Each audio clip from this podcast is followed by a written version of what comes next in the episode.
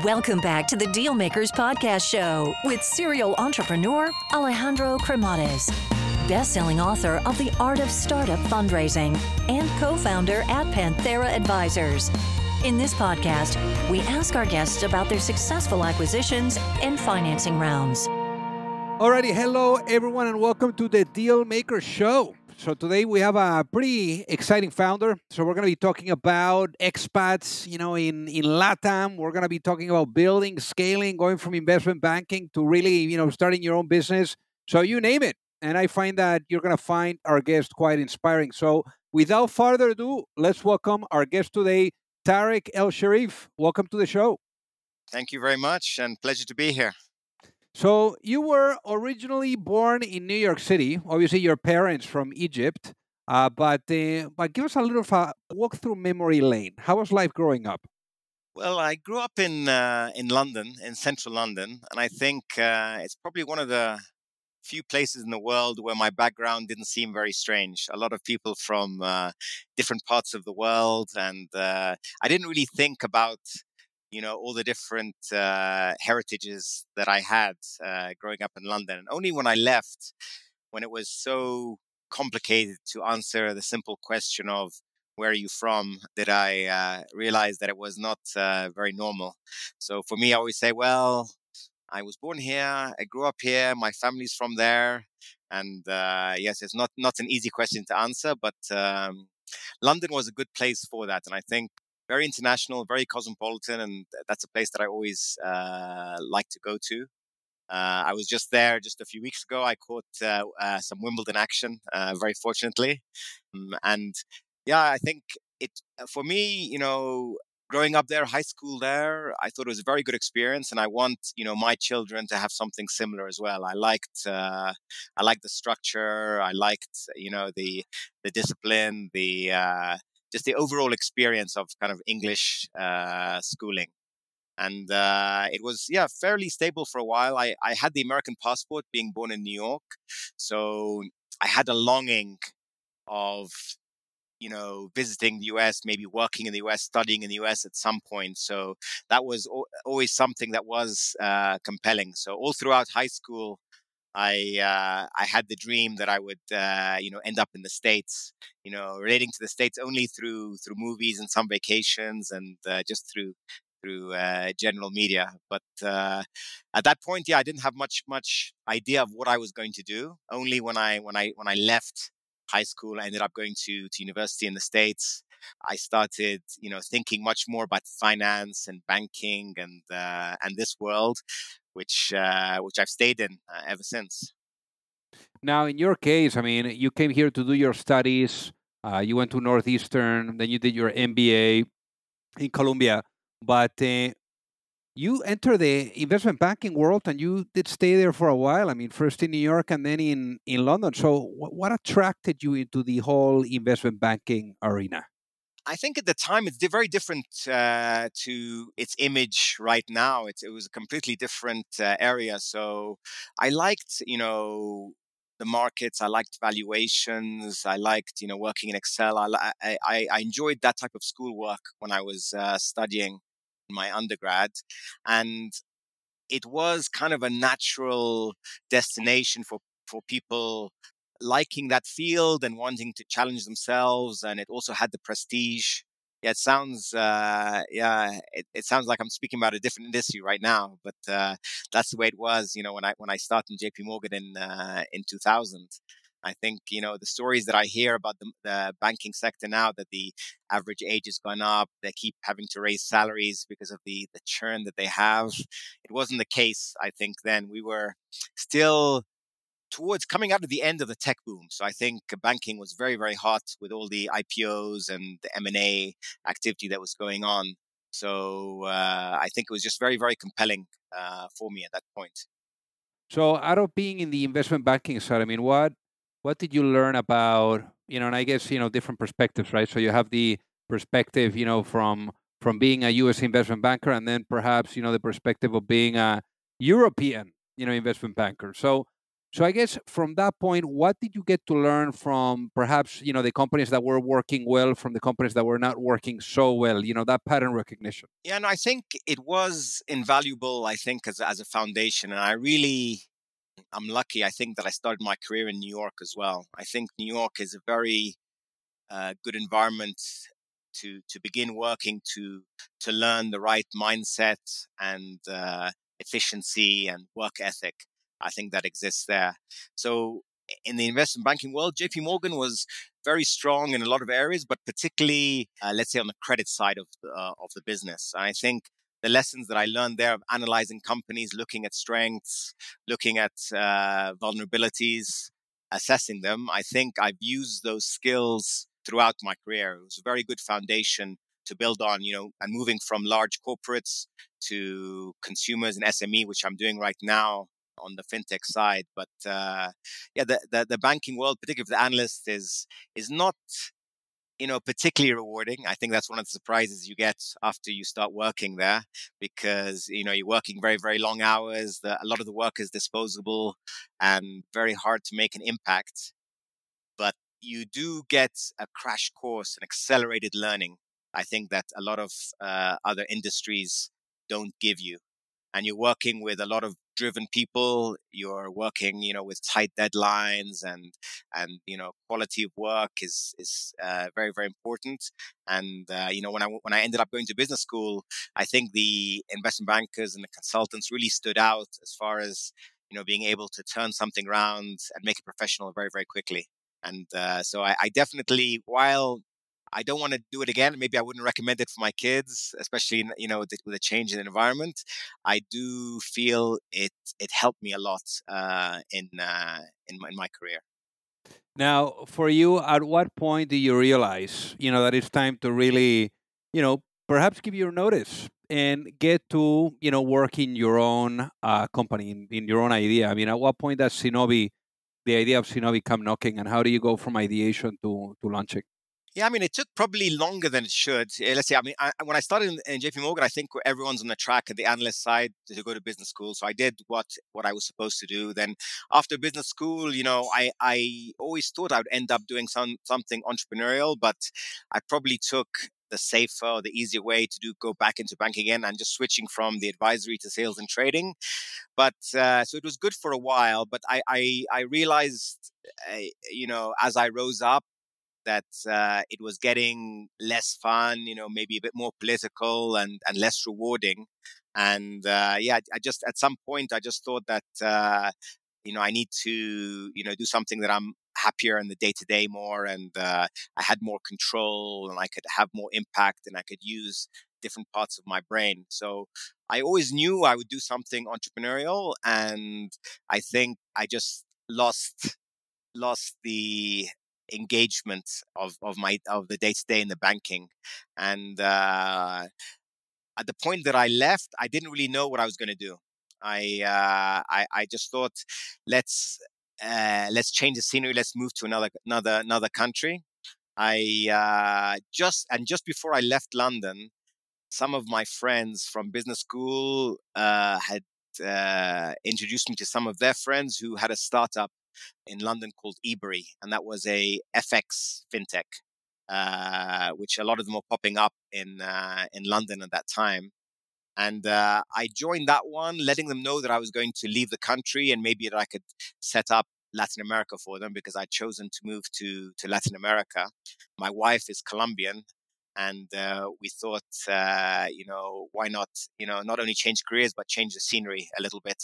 So we decided to go there. So I left being part of that fintech, and uh, when I arrived here, I just found it very difficult to work with them uh, being so far away and it was a new business and they wanted to concentrate on Europe.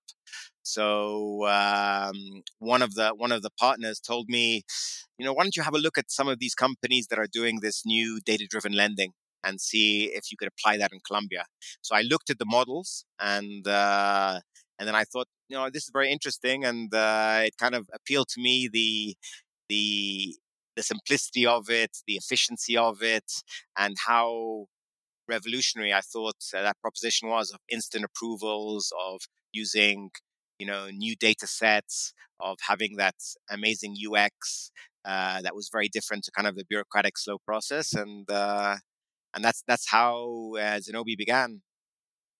I I hired a lawyer, did a legal due diligence to see what was viable, how I could structure the product, and once I got the green light, uh, I started it. At, at that time, I when I arrived in Colombia, I was introduced by my brother to a local entrepreneur, somebody called Martin Schrimpf, uh, who had founded a payments company, which later became PayU Latam, uh, which is owned by Naspers. Uh, and uh, he he was working full time there, but uh, he was a very good partner for me to at least uh, help me network and help me set up a business coming as a foreigner uh, to uh, to Colombia.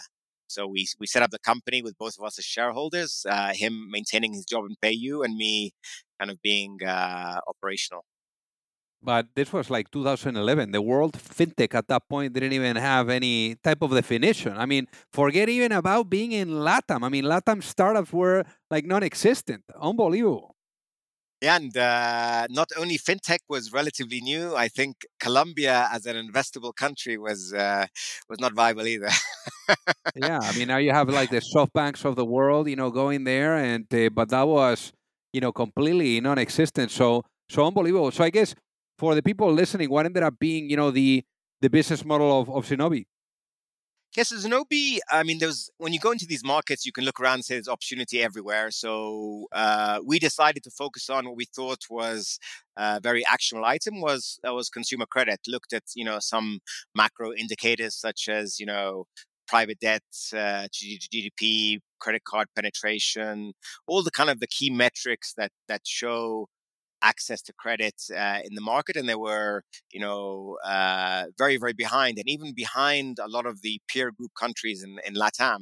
So we thought that was uh, kind of the lowest hanging fruit that we could start, and and given that there wasn't much going on on the investment side, uh, consumer consumer side credit required less capital. So we thought uh, maybe that was more efficient to do it. So the idea was to create a product that would uh, tackle uh, credit inclusion, providing uh, short-term credits and uh, using technology as a differentiator. So technology as you know to provide a UX that was more accessible, more friendly, more efficient, less paper-intensive, and then technology on the risk side to provide better underwriting, to provide you know more precision on the models so that you could approve some of these people that weren't passing the uh, traditional score, scoring uh, algorithms.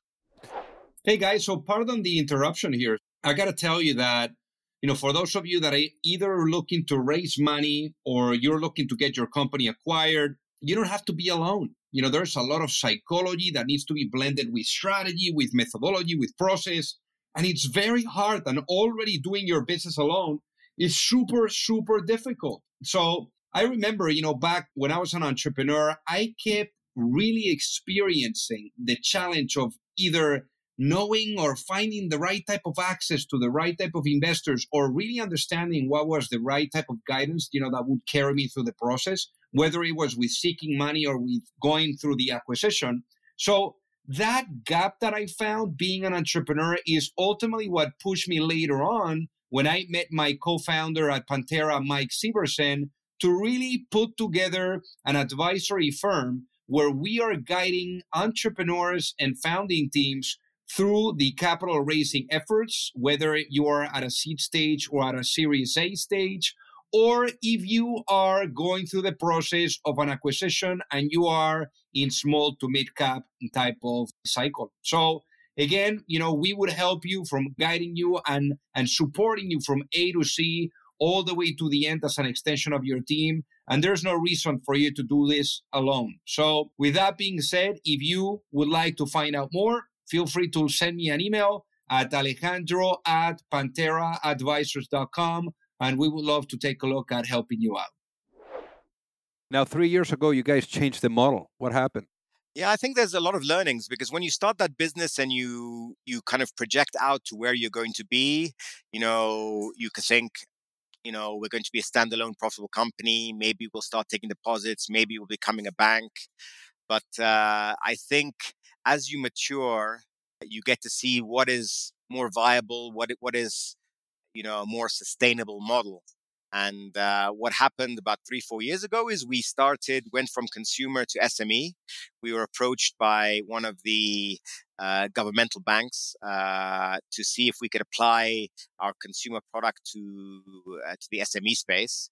And when we started that product from scratch, we tweaked the model a little bit. So instead of having an open product where we were attracting leads uh, from you know big tech and lead generators, we thought there was a more efficient way of doing that. And that efficient way of doing it is created you know more embedded products or you know a B two B two B model, uh, so that we could leverage flows that were already existing, so that we didn't have to capture those clients. So we could have operational efficiencies. We could have risk efficiencies and uh, that proved to be you know very successful for us and it became the foundation of kind of our new company tangelo that we wanted that to be an attribute in all our products. You know that being embedded has uh, you know many significant advantages or moats uh, for your business you know that you that you have uh, you know protection from competition you had advantages on underwriting, you have advantages on uh, on operations uh, that can help you build a much more sustainable business. And that was one of the key learnings that we had because I think differentiating yourself from your competitors, protecting yourself with structural advantages is um, is an important part of any business. I think. And how has it been for you guys to kind of like have this multi-regional, you know, type of operation? I think it comes with with its challenges, but we came together, you know, combining with a Mexican company that was uh, formerly known as Mexarrend, and I think what made this combination easier is that we were fairly complementary. I think we were strong in some areas, they were strong in other areas. So we had alignment in what we wanted to do, and we didn't have to have much overlap in any of the working positions. So that helped a lot. And, you know, in, in the two countries, we had different business units. So, the, you know, the goal was to bring what what we were good in Colombia, what we wanted to continue over to Mexico, and and vice versa. And uh, in that way, everybody was was aligned, and there was no you know, overlap or stepping on toes as far as uh, the management was concerned. So it's been very, very smooth. I think probably we'll write about this later on. Hopefully, it's a case study, but uh, it is an example of a very good uh, combination that, that made sense from the beginning.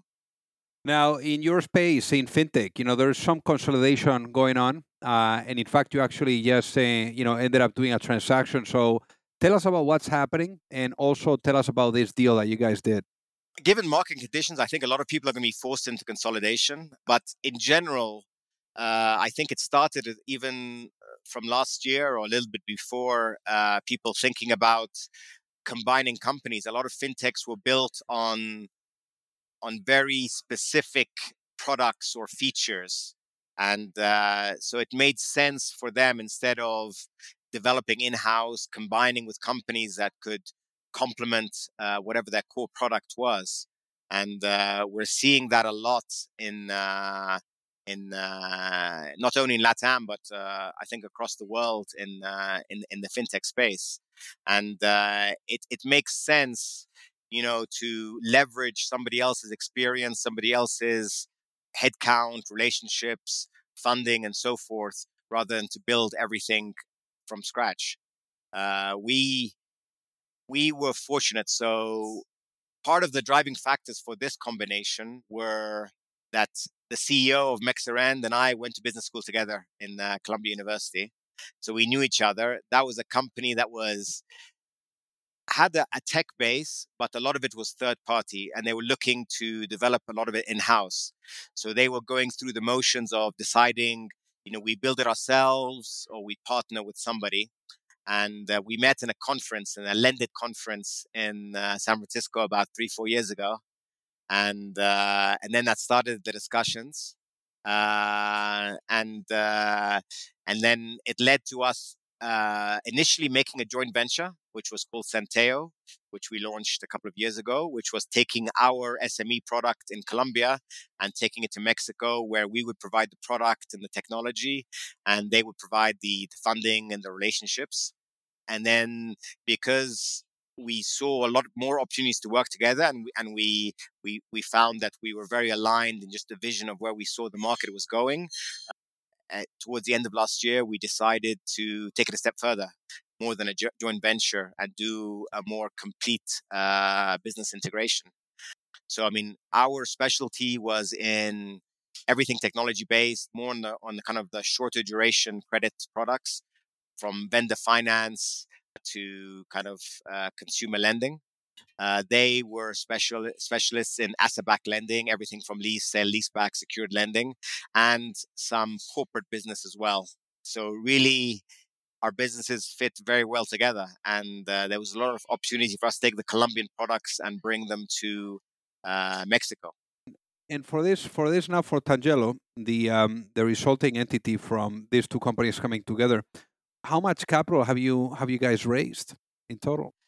If you say historically, it's it's actually quite a lot, especially uh, on the debt side, given kind of the the type of uh, credit products that the Mexican company was doing. So it's uh, a little bit over 120 in equity and uh, in the kind of uh, well over 500 million on the debt side. So I think combined, we're we're coming up to a billion dollars. I think in uh, in total, and that's a variety of, you know, from VCs to private equities and to some banking institutions as well.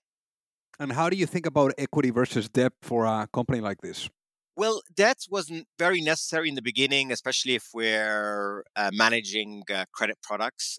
I think it really depends on the market conditions and the terms that you uh, you get, how to split between the two. I think uh, equity side for me, I was always very, very picky on who I wanted to work with. I really viewed it as a marriage, and I wanted to make sure that we had buy-in on on the strategy and we got along on a personal level and uh, you know that ensured that you know the board meetings and the strategy sessions would be very very smooth on the debt side it's much more transactional uh, so it's based on the contract and the terms and so forth. As we've gotten bigger and, and post this merger, uh, the debt side has become much, much easier, much more flexible, and we have a really uh, diverse pipeline of different uh, uh, funding options. On the equity side, now we're looking for somebody that can take us to the next stage, whether you know we're looking for a public market outcome or uh, a strategic M and A uh, so we're looking for people that uh, are much more aligned with with uh, or have experience uh, on that that side of the business. And how were you able to bring foreign investors? You know, perhaps investors in the U.S. You know, like QED. You know, to invest in a company like this because you know obviously Colombia is a you know it's it's it's kind of like a risky bet for for these people that are overseas that maybe are not so familiar with what's going on there yeah, I mean, uh, there's good and bad in being in a small market. So a small market doesn't have a lot of investors, but I think it's also easier to stand out or to make uh, an impact. So I think when the investors started to look at Colombia, I think we definitely were on the list of companies that that uh, that could be seen. And I think that one thing that we were lucky in is that we had five years of relative or four years of relative bootstrapping. And that allowed us to really refine the business, to have it working, to have it, uh, you know, positive unit economics, to have some of the metrics that people look for, like a QED, that they could uh, appreciate. I think once we our first conversations with QED, they definitely looked at the product the way we did from a more long-term basis. So not look at uh, you know how much you're charging or kind of a unit economics, but more lifetime value, more recurrency. You know, uh, looking at some of the metrics that are good predictors of a sustainable uh, company and a sustainable uh, product. And uh, I think we were very, very aligned with with their vision, and they definitely saw us in the market as as a standout, given the results that that we had. So when it comes to uh, to building companies like this, partnerships are a critical aspect. No, so so tell us about you know the importance of partnerships in in fintech. I think the the new uh, fashionable item the last couple of years is is the term embedded, and, and that's you know that's that's got to do with partnerships. And I think you know when I think a lot of fintechs companies started like ourselves. You know, you look to do everything yourself to make it more efficient to rely on yourself. But I think you come to realize that you know you have specific advantages, and it's better to mitigate your weaknesses uh, through partnerships. So uh, you know, two glaring you know hard to resolve weaknesses are always going to be on, on, the credit business always going to be growth through customer acquisition and then uh, funding cost uh, constraints so partnership you know we use that to to tackle the first one uh, so instead of us uh, looking to you know build up our customer base from scratch you can leverage somebody that is looking for a credit product that has already customers ready with a history and so forth.